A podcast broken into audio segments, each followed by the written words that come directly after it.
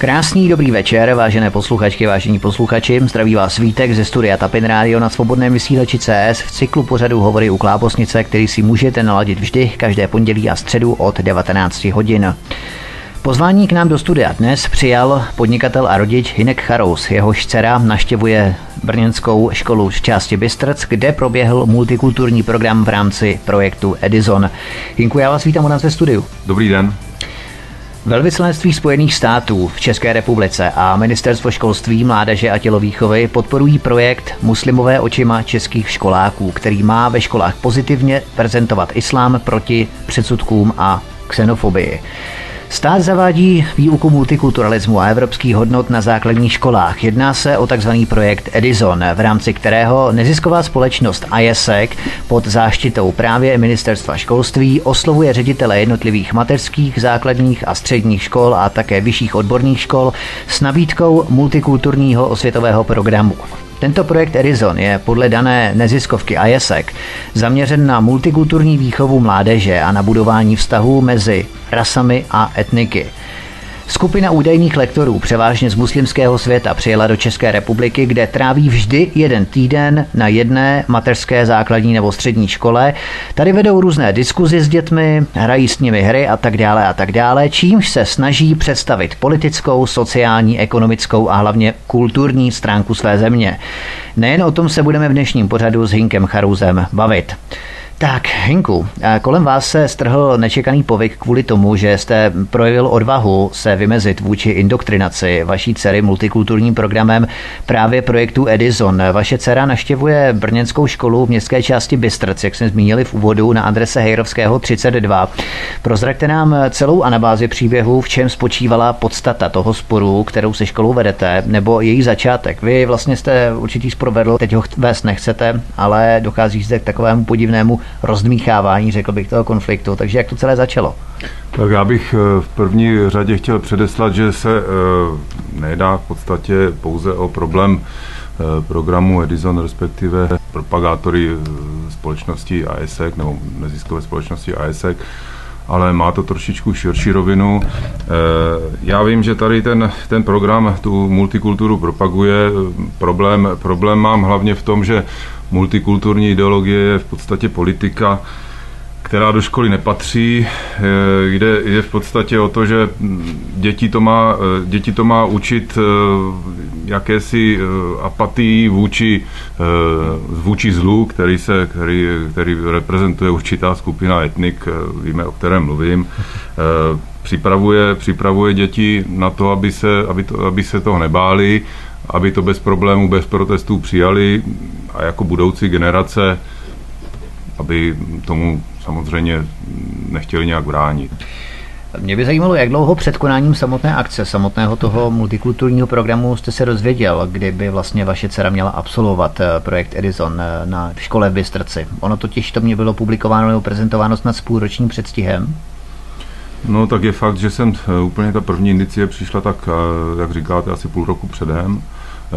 Tomu jsem ještě nevěnoval větší pozornost, i když jsem věděl, o co zhruba jde, že tohle obsahuje multikulturní výchovu. Nicméně řešit jsem to začal až asi měsíc před tím, než ten program měl proběhnout. Pak už jsem znal nějaké podrobnosti, tak hmm. jsem se samozřejmě o to začal zajímat. Začal jsem, nebo napsal jsem, napsal jsem dopis na zřizovatele školy, na zastupitelstvo, napsal jsem dopis paní ředitelce. Považoval jsem to za, za jedinou takovou věc, kterou asi učiním, prostě můj protest, že s tím nesouhlasím a že omluvím moji, moji dceru ze školy. Pak to, navzal, pak to nabralo úplně jiný spád. Jo, a Hmm. A ten projekt Edison, ten měl být uh, fakticky včleněn do kurikula v rámci občanské výchovy, nebo to měla být nějaká jakoby nadstavba mimo ten základní rozvrh školní? Tak uh, já to vnímám tak, uh, ono, Edison jako takový už podporu ministerstva školství teďka nemá, ať se... Ať se no, paní Valachová říkala, že... Ano, od dva tisíce třináct ano. nemá, do roku dva tisíce třináct nemá. Jasně. Um, Ač teda AIESEC tvrdí, že ano, nicméně toto v podstatě není podstatné. Spíš jde o to, že většinou je to na řediteli školy, jak moc a jak dalece je aktivní. Je pravdou, že na Heyrovského to proběhlo úplně v té nejmírnější formě, tak jak máme různé případy. Použijeme muslimskou terminologii nejmírmilovnější. Nejmírmilovnější formu. Je to i tím, že, že jsme kolem toho trošičku udělali rozruch, no. Nemyslím tím nějaký revolty nebo demonstrace vůbec ne, ale začalo se o tom mluvit. A i díky tomu paní ředitelka prostě naznala, že by bylo dobré o náboženských a politických otázkách vůbec se nezmiňovat, takže to proběhlo, proběhlo to celkem slušně, ale tam to nebezpečí je v tom, že ono se to má líbit. Tam asi těžko, no, ne, ne, ne. těžko přijde praktikant nebo praktikanti z různých zemí, kde to je prostě ze tří zemí, jsou to většinou nebo ze dvou zemí muslimové a pak je to naředěno někým mimo muslimskou oblast, aby to nebylo podezřelé. Asi, ne, ne, ne. asi těžko bude vykládat dopředu, že islám je míru milovnej, to by asi každýho odradilo, rodiče by revoltovali, ředitele by se lekli, nebo učitelé škol a tak dál. Takže ono to má právě probíhat tak, že to bude formou hry, formou rozhovorů, vykládání se, prezentování, vykládání různých témat, prezentování té které země, té které kultury. Ono se to všem líbí těm žákům. Já kdybych neviděl ty souvislosti, tak no, tomu tleskám no, taky. Jasný. Ale v tom je to nebezpečí a mrzí mě, že spousta lidí nevidí tu tu souvislost, která tam s tím je. Já pořád zmiňuji to dnešní Švédsko, ale těch zemí je daleko víc, kde, ta, kde, ten, kde ty důsledky jsou opravdu děsivé. A nedávné útoky, který, který teda otřásly světem ve Stockholmu, když se podíváte, nevidím zatím nějaký revoltující Švédy, který by protestovali proti násilí, co páchá, páchá tohle etnikum. Je to právě důsledek toho, že byli naprogramováni tady touto multikulturní ideologií k tomu, aby ne, nerevoltovali. On sám propagátor a donátor tady to, tohoto multikulturalismu do, do evropských škol a vůbec do škol světových, pan George Soros, ten sám, sám se nechal slyšet, že cílem multikulturní ideologie je to, aby, byl, aby byla bez protestů přijata obyvatelstvem bez ohledu na rizika, bez ohledu na rizika, která v sobě bezesporu skrývají. Proto právě pan Orbán, premiér Maďarska, chce zrušit Sereševu univerzitu. Naopak my ji vítáme. Pan Babiš ji rovněž vítá, to bychom si měli připomínat, tuto univerzitu George Soros v České republice, a chtějí ji zřídit. Takže to o lecčems vypovídá. Jenom pokud se vrátíme zpět, když jste se dozvěděl, že vaše dcera Eliška z devátého ročníku má tento multikulturní osvětový program absolvovat, jak jste na to reagoval, na tuhle informaci? Vy jste říkal, že jste to začal řešit měsíc předem zhruba. Tak určitě jsem to nesl z nelibosti, ale jak jsem říkal, byly, byly známy úplně ze začátku jenom podrobnější informace, až jsem se dozvěděl, co, co, to, co to obnáší, až jsem se o to trošičku víc zajímal. Víte, mě, za, mě zarazila ještě jedna věc, oni, oni e, prezentují, že jde o výuku angličtiny. Já když jsem se schválně trošku ponořil hlouběji do toho problému, tak jsem, e, tak jsem si našel medailonky různých těch praktikantů a obzvláště, tuším, že to byla dívka z Ghany, tam mluvila tak lámanou angličtinou, že nebylo uh-huh. poznat, jestli mluví maďarsky nebo, nebo anglicky, a nebo, nebo nevím jak, prostě jsem ten jazyk téměř nerozpoznal a to se anglicky uh-huh. domluvím. Jo. Takže, uh-huh. takže tento argument ze strany školy, potažmo ministerstva školství, se mi zdá opravdu hodně lichý. Uh-huh. Komunikoval jste, vy jste říkal tady, že jste komunikoval nejprve se školou, jak se k vašemu nesouhlasnému stanovisku škola postavila? Respektovali vaše právo rozhodnout, že nechcete, aby vaše dcera absolvovala tyto série přednášek, protože práva rodičů by měla být nadřazená fakticky nad právem školy? Takhle mě nemile překvapila vyloženě taková víceméně nekomunikace. Aha. Když už jsme věděli, že to nezvrátíme, že ten program prostě proběhne, tak jsme navrhli škole v rámci vyváženosti informací e, nějakou jinou další přednášku, samozřejmě, která by proběhla potom Edisonu. E, ta byla domluvena s bývalým muslimem, s ex-muslimem, nechci teďka jmenovat, e, ale ten by přednesl samozřejmě islám v té formě, v jaké ho vnímá on, jako ten, který byl přímo, e, přímo muslim. A tam by byly pod, no. samozřejmě řečena i ty negativa. Tak. No, já měl v rádiu taky ex-muslimky dvě dokonce, tyhle ty přednášky by právě měly následovat. Já bych ještě řekl, dneska jsem se zrovna díval na ČT dva, běžel tam, běžel tam pořád Hitlerovi děti, to mě zarazilo, napadlo, napadla mě fakt určitá souvislost tady s tímto, Bylo to, bylo to hodně podobné a celá ta výchova, celá ta výchova v tom v rámci toho Hitlerjugend se nesla v duchu nezáleží na znalostech, hlavně aby byly politicky uvědomělé. Toto jasně, bylo jejich jasně. heslo a toto je, toto je přesně podle podle toho, jak, jak hmm. podle, podle tohoto mustru mně to připadá, že, že hmm. funguje i multikulturní výchova. No fakticky, když jsme tady tuhle problematiku rozebírali s Klárou Sámkovou, tak ona přesně přirovnává islám k totalitárním režimům, jako je komunismus a nacismus, a je to přesně úplně stejně jako s Pionýrem, jo. Tam se hrály taky hry. Přesně tak. Jo, já hmm. neříkalo se tam, nepovídal se tam nic o gulazích, jo, v Sovětském svazu nic. Hmm. Tam se hrály hry, děti byly šťastní, děti byly fajn, že jo, dělali se výlety, konaly se výlety. Ale ono to tak je, samozřejmě. No. To je, jako, když jsem zmínil tady tenhle, tenhle ten, le, ten Hitlerjugend a Lebensborn, mm. tak jak je v podstatě rozdíl mezi tím, co se dělo tehdy a co se děje teď. Jo. Když tam nové učebnice, nové učebnice v nacistickém Německu tenkrát kladly důraz na rasová národní, národnostní hlediska, to je úplně to stejný tady tohle, úplně stejný. Jak měla vůbec tato multikulturní osvěta probíhat? Protože ta multikulturní výchova probíhala podle úrovní tříd, takže třeba třeťáci si povídali o domácích zvířátkách, mě zajímalo třeba, kdyby probíhaly pejsky třeba, jo. A s vyššími ročníky vzrůstala i náročnost těch přednášek, tak máte blížší informace o průběhu tohoto multikulturního programu? Tak já samozřejmě mám určité fragmenty, v podstatě ono to funguje všude stejně, ale jak jsem říkal, my těch případů sbíráme dneska už víc, kolem mě existuje skupina lidí, která se tím zabývá, potkáváme se s různými politiky, který podobný problém skutečně trápí a chtějí ho řešit. Mně v podstatě jedno, která politická strana se toho ujme, to, toho nešvaru ve školách, ale je můj cíl a cíl mojí skupiny je, aby tohle ze škol totálně úplně zmizelo. Ono, jak jsem řekl, co se týká to, toho konkrétního Heyrovského, tam samozřejmě někteří rodiče byli, byli proti, ale, ale měli strach, měli strach vystoupit, chtěl, nechtěli, nechtěli o sobě dát znát. Kteří mě podpořili nejvíce byli ti, co nemají své děti na této škole. A to, že, to, že, to, že někteří měli strach vůbec, vůbec vystoupit z anonymity a podpořit mě veřejně, tak to už tady je něco špatně, to už o něčem vypovídá. Já musím přiznat, že mě už sám byl několikrát zablokován facebookový profil, někteří aktivní soudruzi, ať už to jsou přímo ti nahoře, nebo, nebo někdo z řad našich občanů, který které jsou trošku aktivnější, než by měli, tak taky to asi řešit tímto způsobem. No, to je dnešní forma svobodné diskuze demokratické. Asi tak, ale já se tomu směju. Jasně. Totiž vy jste tady zmínil ředitelku školy Heyrovského Ludmilu Eliášovou, tak ta vysvětlila, že nikdo se nebodlil, nikdo neměl šátek, což ostře kontrastuje s předchozím týdnem, kdy tito stážisté přednášeli v Brně Líšni. K tomu se dostaneme taky za chvilku. Nejprve dokončíme to Bystrc. Takže myslíte si, že po upozornění na to fiasko v Brně Líšni bylo nutno trochu ubrat plyn, než se lidé tak nějak uklidní a potom by zase chtěli přidat s ukazováním, jak se muslim modlí, jaké nosí šátky a tak dále? Tak předně, ač s paní ředitelkou školy Eliášovou nesouhlasím, tak nutno podotknout, že se zachovala aspoň jakž takž neutrálně, tady, tady tyto debaty na toto téma náboženský a politický hmm.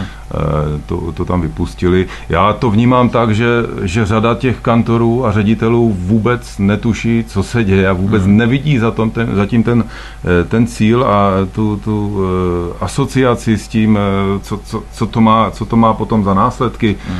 Takže tomu to, tomu to přidávám, tady, tu, tady, tady tenhle, tenhle problém. Ale co se, co se děje na jiných školách, tím, že to mám možnost porovnat a říkám, že, že Heyrák nebyl ještě tak razantní, když to řeknu takhle. Jasně.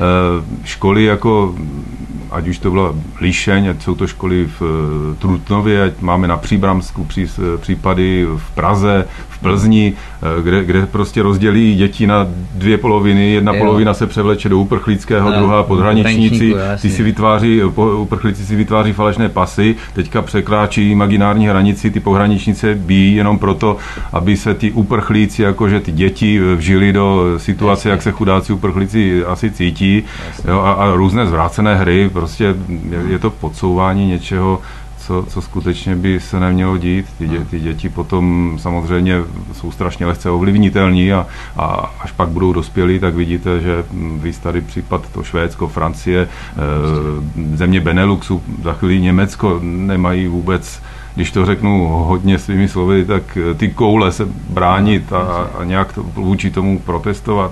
A toto je, toto je cesta do nesvobody.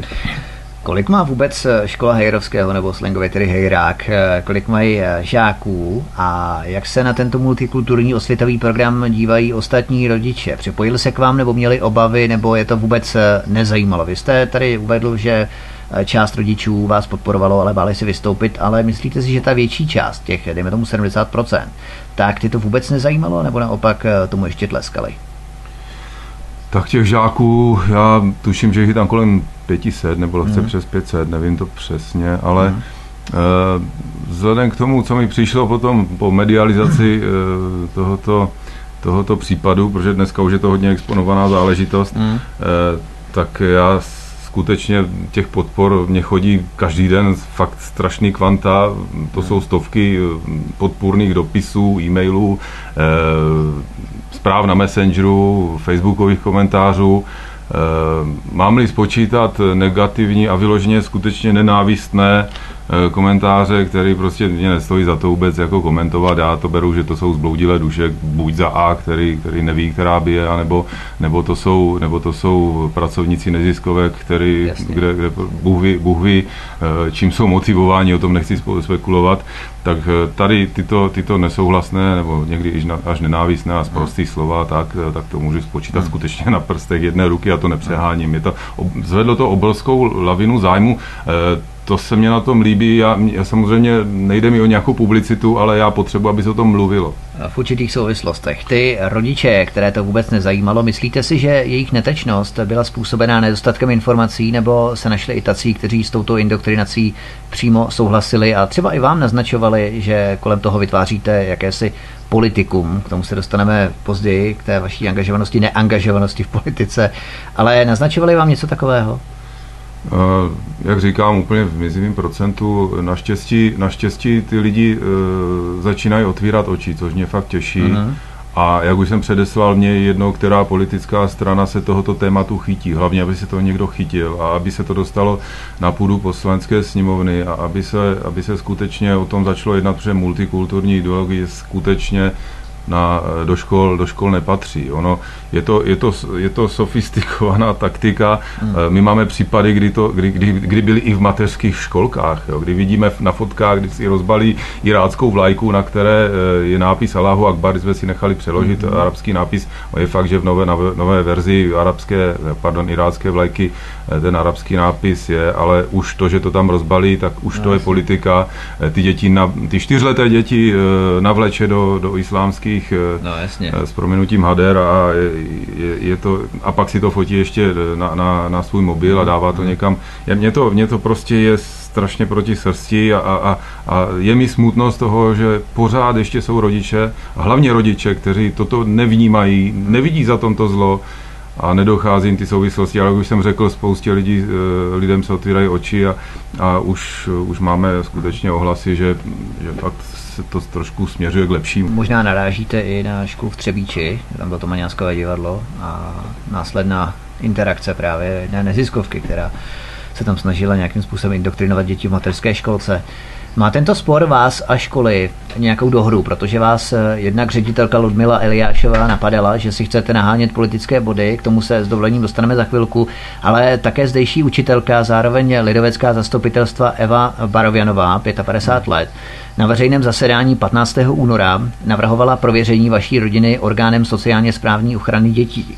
Když ji budeme tedy citovat, tak ona prohlásila: zrovna ten rodič, který nejvíc křičí, má zcestovalý celý svět a jistě navštívil několikrát i muslimské země, takže bych ho jako rodiče dala na OSPOD. To je ten orgán sociálně právní ochrany dětí, takzvaná sociálka, protože sám je největším nebezpečím pro své děti. Tak jak to vlastně celé bylo? Jste největším nebezpečím pro vaše děti vy, anebo paní Bárovjanová? Víte, já už jsem to řekl xkrát, pro mě je tady tato záležitost naprostá marginalita. ať si říká paní, paní Bárovjanová, co chce. Ale může si, být docela nebezpečný, to je propojení na zastupitelstvo. Víte co, já mám fakt svoje děti mentálně i fyzicky v pořádku, jasně. Ať si tu sociálku klidně zavolá, jasně. Ale já jako skutečně tohle už nechci nějak jako toto téma otvírat, pro mě je daleko důležitější to, že se to vůbec na školách děje, tady tento problém toho, hmm. ten multikulturní výmivárný mozku, jako. No ale takže, spíš to přiznamenává ten trend, že, že jakýkoliv rodič, a tím vlastně vysílá i signál, že jakýkoliv rodič, který se vymezí vůči tomuto, tak může počítat s návštěvou sociálky. Je to, nebez... tady to je, nebezpečí, jo? Je to nebezpečný v tom smyslu, že, že takhle se snaží tímto způsobem odstrašit jiné protestující rodiče. To ano, jo. Ale no. Jak říkám, nechci, nechci to řešit v osobní rovině, pro mě jasně. daleko vyšší cíl tohle vymést tím koštětem z toho, z toho, z těch osnov školních. To je, tohle potřebujeme. Hmm.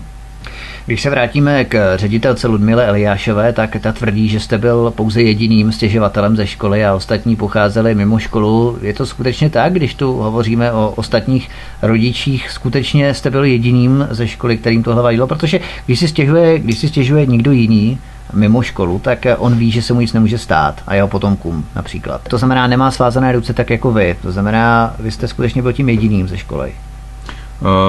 Uh, jak říkám, tohle, tohle je možná domněnka paní ředitelky. Za mnou stálo uh, úplně v tom prvopočátku, v tom prvním týdnu v řádu pár jednotek rodičů, myslím, že kolem osmi devíti, mm. ale jak říkám, během čtrnácti dnů, tři týdnů se přidali další mm. a dnes, dnes je kolem mě fungující tým asi patnáct až dvacet lidí, mm. kteří to dělají ve svém volném čase, utrácí v podstatě svoje peníze za nějaké reklamy. Jasně. A nic od toho nečekáme. Mm. Jde nám čistě, čistě skutečně jenom o to a jde nám o mentální zdraví našich dětí, hmm. to je, to je prostě určitě jediný, co si myslím, že má stojí za to, má, má, má za co, nebo respektive stojí za to bojovat. Bojovat, tak. Určitě. Tak je, tímto zdravíme samozřejmě i zároveň a postoupíme dál. Vaše dcera Eliška ofotila stránku třídní knihy s kontakty na rodiče svých kamarádů, přičemž fotografování není školním řádem v budově školy dovoleno. Místo napomenutí třídního učitele jí za to hrozí ředitelská důtka. Jak si takovýto ostrý postih vysvětlujete?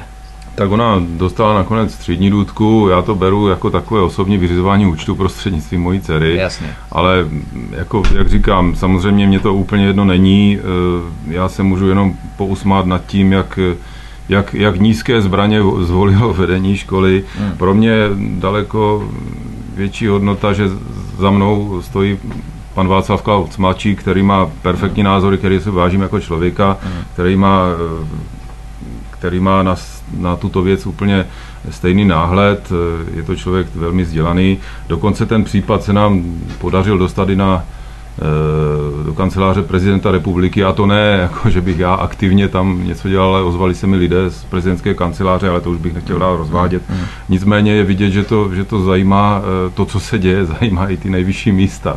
Mě to samozřejmě lichotí, že v tom nejsem sám, nicméně, jak jsem řekl, na začátku jsem vůbec nečekal, že to zvedne takovouhle lavinu a mým cílem je, jak jsem řekl, aby se o tom skutečně mluvilo, aby, aby lidi procitli. Jak jste zmínil tu kancelář, tak jsem se obával, že řeknete ne prezidenta, ale obmucmanky Šabatové, nebo jste si moc nepochodil. Ne, tam, tam, tam opravdu neměřím, to, to si myslím, že by bylo kontraproduktivní a to už bych možná, možná už bych seděl. No, tak, tak pan Křiček no. není tak špatný, ale... No, ano, myslím, tak že... jako čestná výjimka, pan Křiček se, se mě zastal, e, zástupce paní ombudsmanky se mě zas, zastal, e, ale jako paní ombudsmance Šabatové bych se nechtěl vyjadřovat. Radši, radši ne.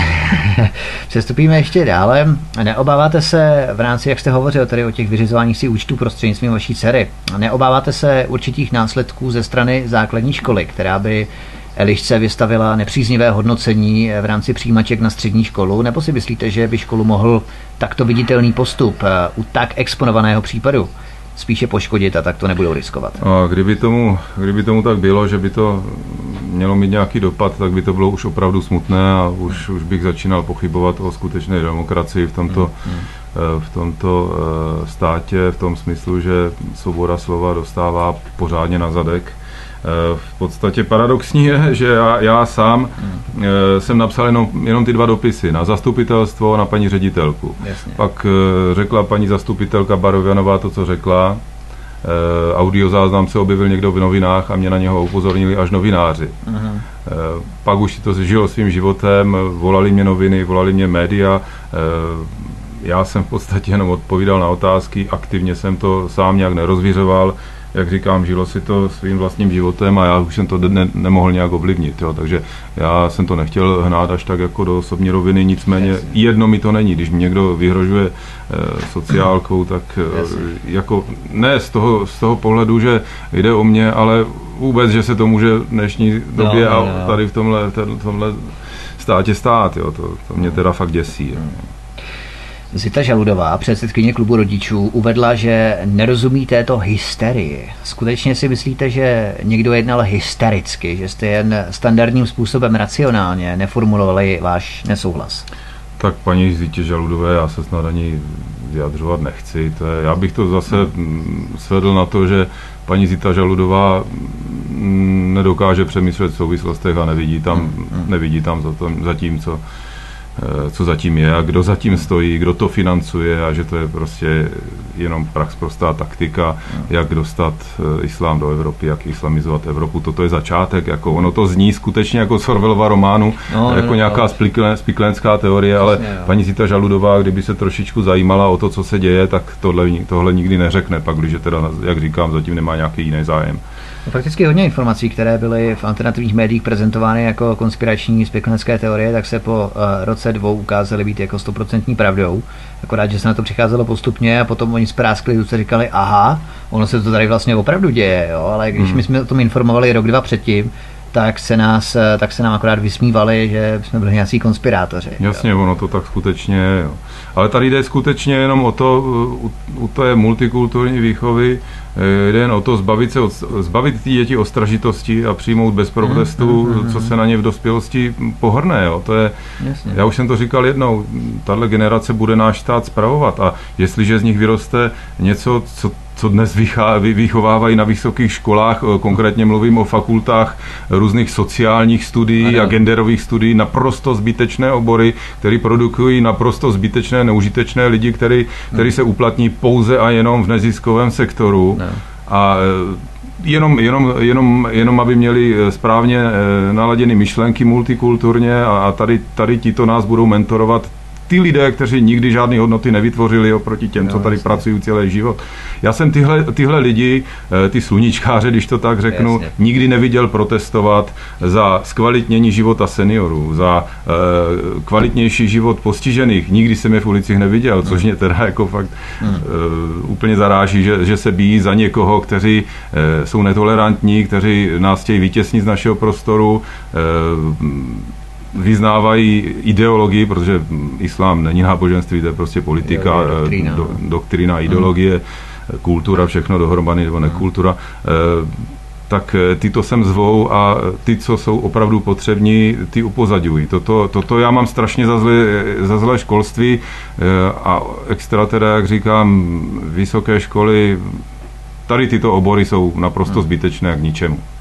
Hmm, protože seniori jsou old school, že jo? Seniori to všude, to není žádná romantika, ale když někdo přijde uh, s nějaké údajně válkou zmítané země, která ve válce ve skutečnosti vůbec není, tak to je právě to pravé romantické a to, to už najednou old school není. Jo? Jasně, no, to je...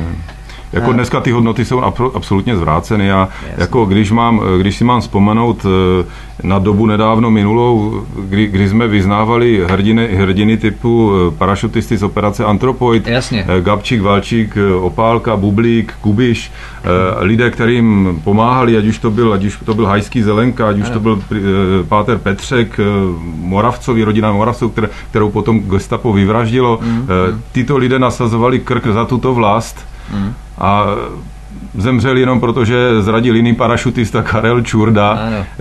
který tam mě trošičku napadá souvislost se spoustou dnešních islámu zaprodaných sluníček. Tenkrát se jim říkalo kolaboranti. Jo. Já nechci vyloženě být moc, moc tvrdý. Někteří to dělají vyloženě z přesvědčení, že netuší, ale, mm. ale někteří, někteří skutečně nevím, páchají, páchají vyloženě a doslova, do, doslova zlo na, na vlastním národu. Mm. Ještě před písničkou tady dojedeme vaší politickou angažovanost, neangažovanost, spíše bychom měli říct, a potom Brno Líčeň, potom si dáme písničku a po písničce rozebereme spíše ty teze ohledně multikulturalismu, jaké máte největší výhrady vůči tomu. Vy jste sedmého a osmého října dva tisíce šestnáct kandidoval do krajského zastupitelstva za stranou Svoboda a síla. Já tu měl před krajskými volbami rozhovor s Viktorem Blošťákem několikrát, doktorem Jiřím Brančíkem, ale tam se vás, vaše ambice nejsou tedy vstupovat do politiky, jak jste se několikrát vyjádřil, ale nemají právě politici klíč k tomu, aby mohli zamezit konáním těchto multikulturních programů a vlastně i existenci samotných neziskovek? Tak jaký máte náhled na politiku? Takhle já, abych pravdu řekl, tak já už se těším, až, nebo tě, rád bych, přál bych si to, kdyby se nám tahle věc povedla, zmizelo to ze škol, tam ta nesmyslná indoktrinace, a já si mohl hodit nohy na stůl a zapálit havana. Tím chci říct, že rozhodně nemám politické ambice. Ta moje kandidatura, nekandidatura vznikla tím, že mě oslovil jeden z, z členů strany, abych tam za ně kandidoval, protože tam potřebuji naplnit určitý počet. Moje podmínka, že budu někde na někde na nevolitelném místě, což teda jako splnili, a předesílal jsem, že i kdybych se tam dostal, tak rozhodně, rozhodně ať se mnou nepočítají, mě to fakt nezajímá. E, to jsem v té době ani nevěděl, jakou kauzu dneska budu, budu řešit. Jo. Politika mě, aktivní politika mě nezajímá, e, nemám, te, ne, nemám rozhodně ty ambice. Tento projekt Edison už proběhl například na škole v Brně Líšně, jak jsme si zmínili, ale tady byl ze strany školy naprosto nezvládnutý. Tady se třeba žáci museli oblékat do tradičního muslimského oděvu, museli se fotit s jordánskou vlajkou v pozadí, museli si vyslechnout přednášku o islámu a kultuře islámských zemí, o muslimských zemí. V těchto případech škola překročila hranici mezi informacemi, na které si děti nebo žáci mohou vytvářet kritický postoj, a mezi propagandou. Jaké máte zprávy od rodičů právě v Brně Líšně, jak tam probíhal tento osvětový program v rámci projektu Edison? Slyšel jste o tom vůbec něco? Tam to proběhlo v té Líšni před rokem. Já, co jsem zaslech, tak brali docela znevolí, že se objevily fotky jednak na webových stránkách školy. Které... Tam asi ten zákaz není, že jo, fotit uvnitř budovy? No není, on není, v podstatě na, na Heyrovského sice, sice jakože zákaz, nezákaz, ale všichni no. tam fotí a, a nikdo, nikdo potrestán většinou není. Jo, a když fotila dcera tři dní knihu, tak jako najednou se jim to hodilo, měli na mě bějčo, ale, ale k tomu, k té, k té Líšně ještě zpátky, tam byly fotky umístěny na web třídy, dokonce si dotyčný jordánský student, který si vyvěsil vlajku jordánskou krásně na tabuli a jo, jo. všem tam vykládal, jak je to super, tam, tam to bylo trošičku drastič, drastičtější formou ta přednáška než tady na Heyráku, e, tak e, pohoršilo to, pokud vím, jenom pár rodičů a nikdo zatím neviděl problém. Paradoxně bylo, no. když se to trošku rozmázlo, tak, tak všichni nesli znevolí, že jak to, že jejich dítě někde koluje, jo, ač to bylo teda jo, za, začerněno a tak, jo, ty, ty jejich obličeje, ale... Mě nevadil ten program, ten multikulturní, ale spíš, že tam figurovalo jejich dítě. Ano, tam takhle, ale zase, zase to přičítám tomu, že ty, ty, ty lidé to brali jako zpestření výuky. Ono, ono je to skutečně uděláno jako mm. takovou hravou formou, a ještě znovu opakuju, já kdybych nevěděl, co za, zatím je za souvislost, tak já tomu dneska tleskám taky, že to je super, jak dětskám, dětskám zpestřují výuku, ale, ale je to promakaná, vymyšlená, sofistikovaná taktika, která, jak říkám, má, má za cíl islamizaci Evropy. To prostě tak je. Edison, Edison nebo pardon, Edison, multikulturní výchova je prach prostý trojský kůň hmm. islamizace Evropy. To mi nikdo nevymluví. No v podstatě, když s nějakým muslimem hrajete hry, povídáte si s ním a tak dále, tak je tam určitá asociační linka, že i ta kultura musí být automaticky OK, že jo? Přesně tak, jak jsem říkal, asociační linka tam funguje celkem slušně, zvlášť u těch malých dětí, kdy vidí toho křepčícího muslima v těch jejich národních tancích a jasně, jasně. vykládá, jak, jaké mají super jídla, vykládá vtipy, jo, jo, jo. Je, s ním, je s ním pohoda, takže jeho kultura je automaticky taky super. Jo? Toto hmm. se s nimi ponese do dospělosti a výsledek je to, co je dneska ve Švédsku, kde se stal masakr. A dneska nejsou, nejsou tehdejší děti, dnešní dospělí, nejsou schopni proti tomu říct ani popel. Teď, teď jsem slyšel, dneska jsem četl zprávu, to bylo celkem vtipné, od prime ministra Švédska Stefan Löfven, mm-hmm. který, který řekl, že teroristé nás nikdy nezastaví. Já jsem se tomu smál a říkám, pro boha, v čem jako mají zastavit? V přijímaní dalších migrantů? No to je opravdu zastaví. starosta, starosta, starostka Stockholmu reagovala v podstatě podobně, když řekla, že švédská společnost musí zůstat otevřená. No tak toto už je na, na psychiatrickou léčebnu. Jo. Já jsem nedávno zaznamenal zprávu, že švédské feministky opouští čtvrtě, kde se usazují přistěhovalci. Jo. Tak to je typická strategie té neomarxistické levice. Oni přijít, nastěhovat si sem migranty, zničit tu danou zemi, opustit ji a jít ničit další. Ty feministky by měly být podle mě do těch čtvrtí násilně deportovány a měla by jim být odepřena policejní ochrana. Když jásali nad přílivem imigrantů, no tak ať si vychutnávají to multikulturní obohacení. Jenže oni nám nadávají do nácků nacistů a potom se sami stahují ze čtvrtí, kam si ty imigranty nastěhovali. To je taky na psychiatrii. Víte, víte co, já tomu dost dobře nerozumím. Já jsem byl od malička vychováván mými rodiči, ať už úctě ke starším, handicapovaným i ženám, nikdy jsem ženu neuhodil. Jasně. A nechápu dost do, dobře myšlenkové pochody feministek. Vůbec nechápu, proč vznikly. Jako v, v našem environmentálním prostoru, kde, kde, kde se ženám nečiní žádné příkoři nějaké větší, nějakým vě, většího rozsahu, na rozdíl od islámských zemí, ale tím spíš nechápu, že tyhle feministky přece musí vědět, jak, je, jak, jak muslimové a vůbec v islámu, jak je nakládáno podle Koránu s ženami. Já nerozumím tomu, proč se tak bíjí v prsa, když to řeknu obrazně, za příjem migrantů, kteří vyloženě se chovají neurvalé, loupí, vraždí, a, a kor, kor hmm. k menšinám, jako jsou třeba gejové, no, e, nevěřící, e, ženy, ty jsou pro ně skutečně v těch nejortodoxnějších zemích méně než pes. Jo? To je, já jsem četl e, Korán neúplně, neúplně celý, ale ty pasáže o kamenování a, a bytí, hmm. e, kde, kde se musí žena být, tam je vyložen návod, že žena se musí být tak, aby to nebylo poznat a no, jak jí správně uhodit. Toto jsem četl a mě z toho, mě z toho fakt stávají vlasy na hlavě. To, a není to jenom o tomhle, je to, je to i o nevěřících, jak je mají zabíjet všude, kde je dostihnou. To, možná si někde ještě pamatuju to, tu číslo té súry, jo, ale mm, jak mm. říkám, nečetl jsem ho celý, ale ten, těch násilností je tam spousta. A nevěřícím mm. je tam, ten, ten islám je tam věnovan nevěř, jenom nevěřícím asi z devadesát procent. Posloucháte Svobodný vysílač, zdraví vás Vítek ze studia Tapin Radio. Posloucháte pořad Hovory u Klábosnice, jehož dnešním hostem je podnikatel a rodič Hynek Charous, který se vymezil vůči projektu Edison, praktikovaného například na základní škole v Brně Bystrci, kam dochází jeho dcera Eliška. My si zahrajeme písničku a po písničce si budeme dále ještě povídat chvilku o multikulturalismu, o častých výhradách, které bychom mohli znášet vůči tomuto směru a jakým způsobem se multikulturalismus v českém školství ubírá dál. Takže zůstaňte s námi, po písničce jsme tu opět zpátky. Hezký večer. Tak, písnička nám právě doznívá, takže nás tu máte opět zpátky v druhé polovině dnešního pořadu. Zdraví vás Vítek ze studia Tapin Radio na Svobodném vysílači C S v cyklu pořadu Hovory u Klábosnice. Jehož dnešním hostem je podnikatel a rodič Hynek Charous, který se vymezil vůči projektu Edison, praktikovaného například na základní škole v Brně Bystrc Heyrovského, kam dochází jeho dcera Eliška. Hynku, vítejte ještě jednou u nás. Dobrý den. Tak a my budeme pokračovat dál, tentokrát se zaměříme, první polovina spíše byla koncipovaná v rámci toho sporu, který byl veden mezi Hynkem Charousem a dalšími rodiči ze školou Heyrovského, kde probíhal právě projekt Edison, a teď se zaměříme spíše na multikulturalismus jako celek. Pokud bychom se měli zaměřit nejen tedy na samotný projekt Edison, ale na i ostatní podobné projekty, které byly spuštěny v České republice, co představuje vaše hlavní výhrady vůči těmto multikulturním projektům, kdybyste to měl vyjádřit? Tak multikulturní ideologie je především politika, to bychom si měli uvědomit. Že politický islám. Přesně tak, hmm. politický islám, terminus technicus, přesně tak. Se vším, co k tomu patří.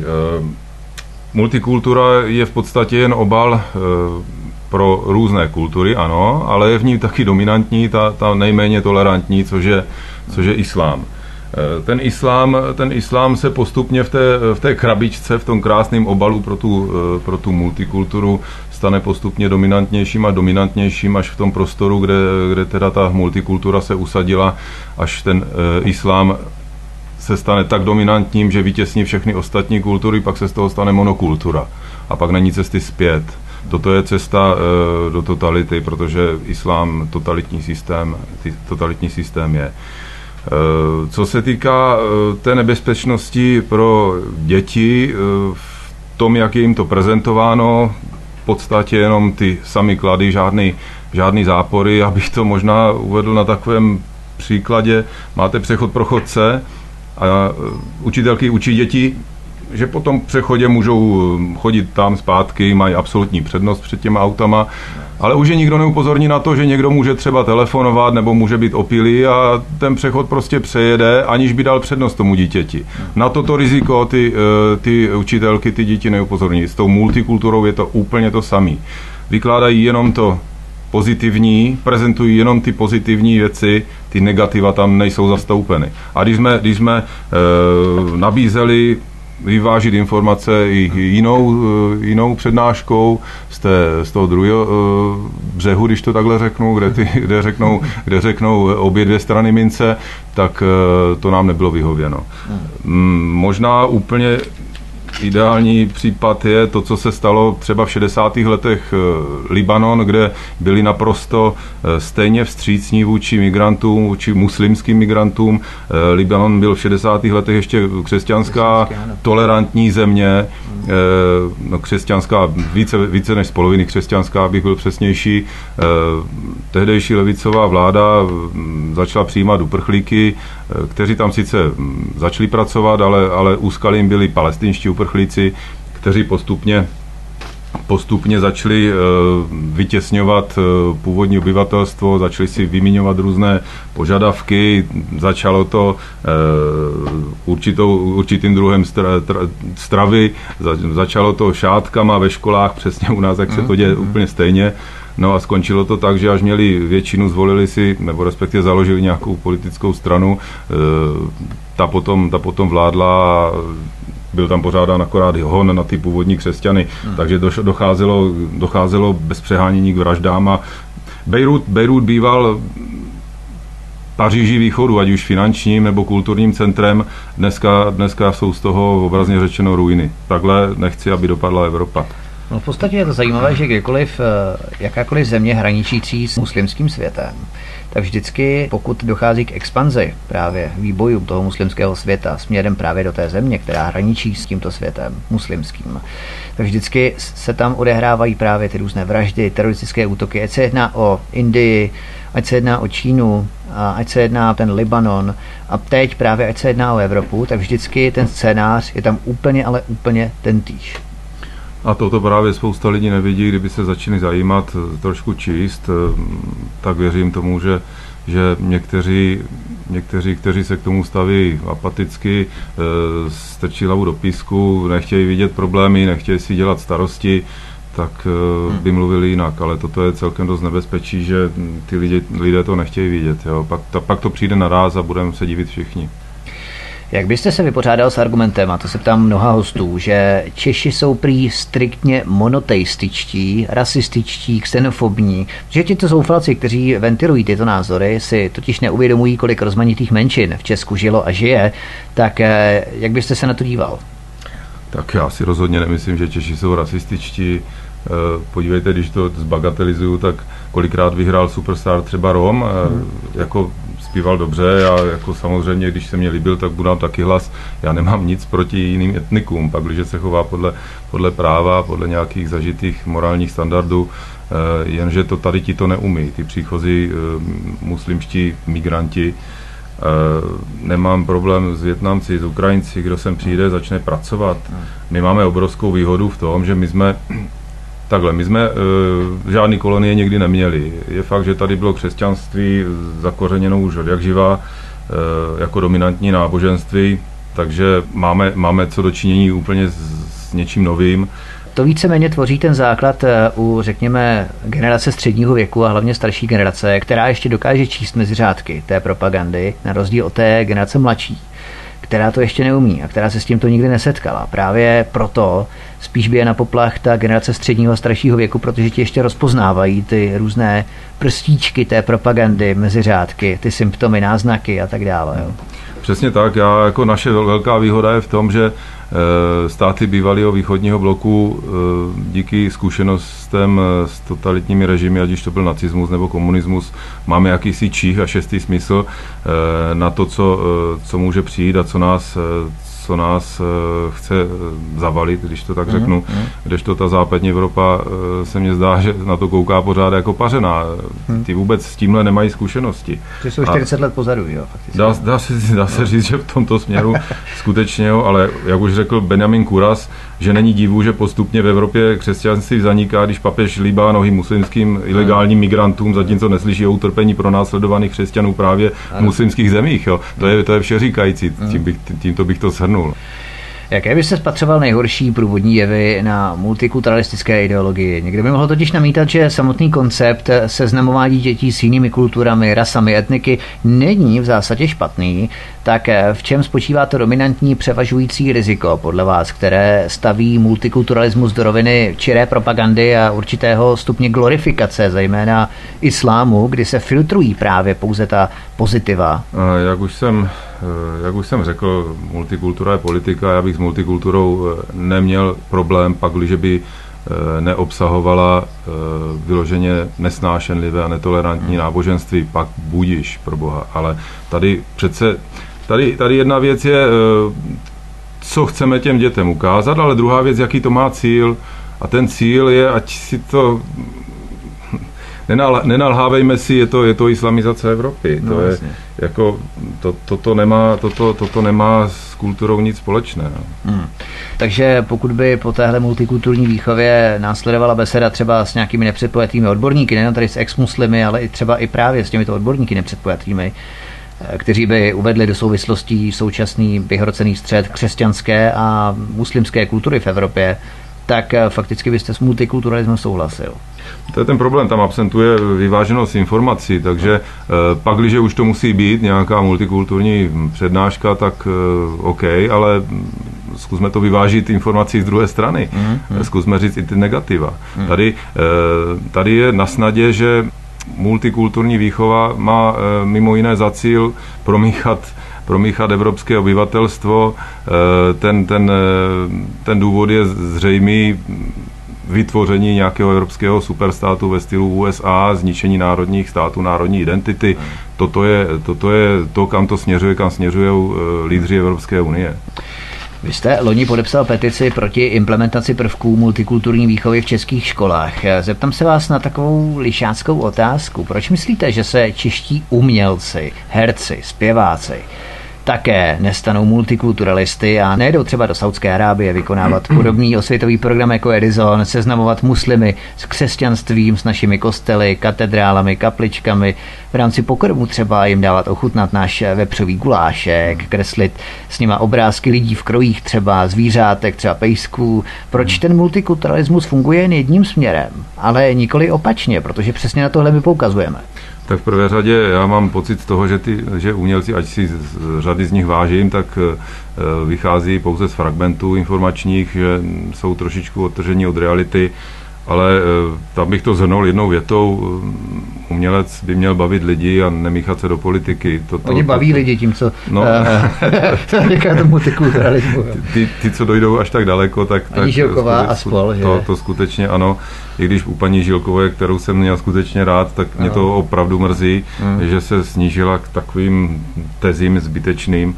Ale proč nejezdí, proč není multikulturalismus zaváděn v muslimských zemích, tak to je úplně přece jasné. No, díky tomu, že za, nez, za neziskovými organizacemi stojí kromě norských fondů a prachy, prachu hmm. od Soroše také arabské, saudsko-arabské peníze a, a je zatím za, za právě ta, ta, ta islamizace Evropy, což je jejich cíl, tak proč, proč to probíhat, proč, aby, proč by byli hmm. proto, aby to probíhalo jiným směrem, tam to no, nepotřebují. Hmm. Tam, tam akorát nám, Evropanům, je potřeba jenom jenom podsunout, že ten multikulturalismus je, je potřeba, protože je to v rámci nějakého modernějšího náhledu e, na svět, e, ale, ale samozřejmě ten účel, to už jsme si tady řekli, je úplně, e, úplně jiný. Jo. Tady znám prostě svýma slovama řeknu, dělají z nás blbce. Mm. Toto je v podstatě, tam zatím nemusíme hledat tu materiální stránku. E, toto je v podstatě kulturní, respektive populační džihad ze strany, e, ze strany mm. muslimských zemí. To, mm. je, to je naprosto zřejmé. Možná se teď dostáváme k vůbec celému konceptu, nebo ke kořenům celého toho konceptu multikulturalismu, jehož hlavním cílem je potlačovat vlastenectví, národní hrdost, národní zvyky, tradice, kulturu. Co podle vás obnáší být zdravým patriotem a hlavně nestydět se za to? A vidíte, právě Právě toto je důsledkem multikulty brainwashingu, který potlačuje vlastenectví a díky této nejen, nejen, dě, nejen dětem, čím dál více vštěpované defektní ideologii, mm. je nám podsouván pojem jako vlastenec a patriot, jako v podstatě sprosté slovo, mm. což, je, což je opravdu zvrácenost. To, já to považuji za jednu z nejvyšších hodnot, když, je, když někdo má rád svoji zemi, svoji vlast a když vidím pochybná individua, kteří protestují z transparenty, naše země patří všem a hanlivé urážky na bílého Čecha. No. Pro boha, co to je za zbytečné lidi? To, to, to, mělo by se fakt nazývat věci pravým jménem. Tohle, no. tohle, tohle nemá nic, co dělat na obrazovce, natož ve veřejném prostoru. My jsme si tady právě povídali o tom, že je dobré, aby dětem byly poskytovány vyvážené informace z jedné i z druhé strany. A na to právě navážu, kde všude jste vy se svými dětmi byl, jaké země jste navštívili? Snad kromě Austrálie, tam se mě nechtělo, že tam dlouho letí, ale z muslimských, muslimských zemí sever, sever Afriky, země Perského zálivu, asijské, muslimské země, no a samozřejmě co se týká ostatních, tak ať už to byla Amerika, něco v Asii, po Evropě samozřejmě všude. Uh-huh. Toto já taky beru jako jednu z největších devíz pro mé, pro mé děti, aby poznali právě je. kulturu a tak, ale touto to, přirozenou cestou samozřejmě mnozí namítnou, že, že to je velice, velice drahé, ale ono se to dá absolvovat jiným způsoby. Že? Uh-huh. Takže uh-huh. tím chci taky naznačit, že moje děti v hlavě to spořádaný mají, vidí i to dobro, i to zlo, i, i, i ten klad, i ten zápor té které kultury, toho kterého náboženství, takže toto by měla být cesta a ne tak to umělou formou, kde se jim to prostě naleje do hlavy jenom z jedné strany. Je to, je to srandovní, a, nebo je to spíš tragické, to jsem použil špatné slovo, ale, ale, ale je, je skutečně smutné, že, že rodičů, rodiče to nepálí. Buď se o to nezajímají, nebo, nebo, nebo někteří dokonce se i vysmívají tomu, že co, co na tom lidem jako, jako já vůbec vadí, když je to, když je to zpestření výuky. Těm bych jenom vzkázal, prosím vás, přečtěte si něco o tom, zkuste se zajímat. Není to všecko tak, jak to vypadá. Vaše děti tedy ví, co se v těch daných zemích nosí, jaké pokrmy se tam podávají, zároveň ale vědí, jakým způsobem se v jistých civilizačních okruzích postupuje vůči ženám v oblasti lidských práv tedy. O ně skutečně nemám strach. Jak říkám, hmm. moje děti vychovávám slušně a tak, jak vychovávali rodiče mě, aby měli úctu potřebným, když mám-li to spaušalizovat, tak, tak se chovají naprosto, naprosto stejně jako praví, praví křesťané. Takže necháváte děti, aby si utvořili úsudek sami na základě sdělení kladů i záporů o dané zemi a náboženství. A právě tohle je další problém multikulturalismu, hmm. že se záporné aspekty zamlčují a vyzdvihují se pouze ty klady, přičemž děti sami velmi dobře vědí a dokáží si hmm. velmi obdivuhodně jo, vyhodnotit, hmm. co je pro ně dobré a co zlé, když se jim předloží kompletní informace. Jo, ty děti nejsou zas tak až manipulovatelné, když se jim ty informace podají. Jak jsem říkal, já už, už já jsem byl takhle vychováván a jako dobrý je, že dět, moje děti hodně čtou, syn, syn čte od mala, co, co poznával písmenka a dokázal pěticentimetrovou mm. knížku přečíst uh, v sedmi letech za týden, jo, což mm. je, já, tenkrát to byl Harry Potter nebo co, já už netuším, ale jasně. čte pořád, jo, ale uh, zejména jsem jim v kontextu dnešní doby doporučil Orwella a jeho romány, což je, což je ten hodně napoví o současném dění a Dá se, dá se tam no. skutečně číst mezi řádky a, a vidí tam tu analogii s tím, s tím dnešním děním. E, Lisabonskou smlouvu jsem jim, jsem ale před nimi schoval, to bych, to bych si pokřivili charakter, asi tak. Že článek padesát, ale by jim osvěžil paměť. Asi tak, no.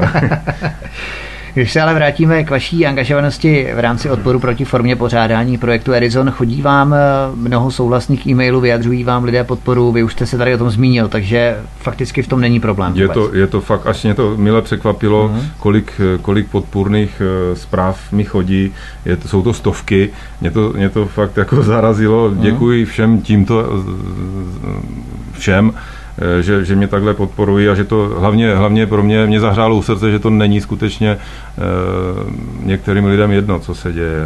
Jako doufám, že jich bude víc a víc, nemyslím těch, těch podpůrných mailů, ale těch, ty samozřejmě to je takový bonus, ale, hmm. ale těch, kteří, kteří procitnou a začnou, vystoupí, přesně tak, začnou, začnou proti tomu něco, hmm. něco dělat, aspoň nějakým hlasem. Jak se stavíte ke schématu nálepkování kohokoliv, kdo nevystupuje v souladu s korporátními médii a jehož názor není konformní s vládním establishmentem? Narážím na klasické populisty, demagogy, extrémisty, rasisty, xenofoby, nacisty, fašisty, já nevím, co všechno, možná jsem na něco zapomněl. Nemyslíte si, že problém spíše spočívá v přísunu finančních toků neziskovkám, které si mohou najmout profesionály, zahájit P R kampaně, protlačit do celostátních médií řadu článků vykreslujících například vás nebo kohokoliv jiného hmm. jako nacistu, zlého člověka, jo. čímž vlastně poškodí vaše podnikání a váš soukromý život. Hmm. A také si jejich pravdu a lásku vybíjí na vaší dceře Elišce. Tak myslíte, že je to do určité míry mstá, abyste nevyvolal vlnu odporu dalších rodičů a tím nedošlo k zastavení klidného, nerušeného toku grantovodů těmto hmm. neziskovkám? Tak se vás potřebují udělat exemplární tak, příklad, aby odstrašili ostatní rodiče. Tady to nálepkování těma xenofobama a islamofobama a nevím co všechno, to je v podstatě mantra těch, kterým dochází argumentace. Jsou dvě skupiny. Jedna je pracovníci v neziskových sektoru, kteří z toho mají slušné živobytí a potom zbloudilé duše, které stále slepě věří, že, že musí pomáhat i vyloženě e, bezpečnostně rizikovým skupinám, když to řeknu kulantně. Hmm. Pomáhat se samozřejmě má, já, já jako sám jsem taky pomáhal a, a ne, nejen mimo zahraničí, ale i tady, když byly povodně, tak jsem adresně přímo za konkrétníma lidma hmm. e, dovezl ať už finanční podporu, nebo jak, já mám sociální cítění, ale jak říkám, pomáhat se má, ale ne za cenu se, se vlastní sebedestrukce, jo, sebe, sebezničení. Mm-hmm. Toto je, toto je zvrácená e, politika současného establishmentu, ať už E U nebo, nebo národních e, států Evropské unie. A je mi z toho opravdu smutno a začíná se vůbec bát o bezpečnost nejen se svojí, ale všech občanů, kteří, to, kteří tady poctivě žijí, pracují a, a nerevoltují. Ale ano, je, je fakt, že lidskoprávní organi- uprchlické neziskové organizace jsou obrovský dotační biznis, co si budeme povídat, s mnohdy nepřehledným financováním. Jo. jo, ale já jsem se snažil právě narážet na to, proč tak činí, proč tak nálepkují, a je to právě z toho důvodu, aby odstrašili ostatní od toho, aby se jim hmm. postavili. Tím pádem oni by přicházeli o peníze, že jo, pokud by se vyvolala nějaká větší vlna odporu vůči nim. Je to samozřejmě nástroj, jak, jak ty ostatní umlčet. Jo. Já ještě bych k ním řekl, že tuto svoji pravdu a lásku a toleranci dnešní lidskoprávní aktivisté káží s takovou slušně řečenou razantností, až jsou k ostatním, co mají jiný názor na ty uprchlíky nebo migranty, hmm.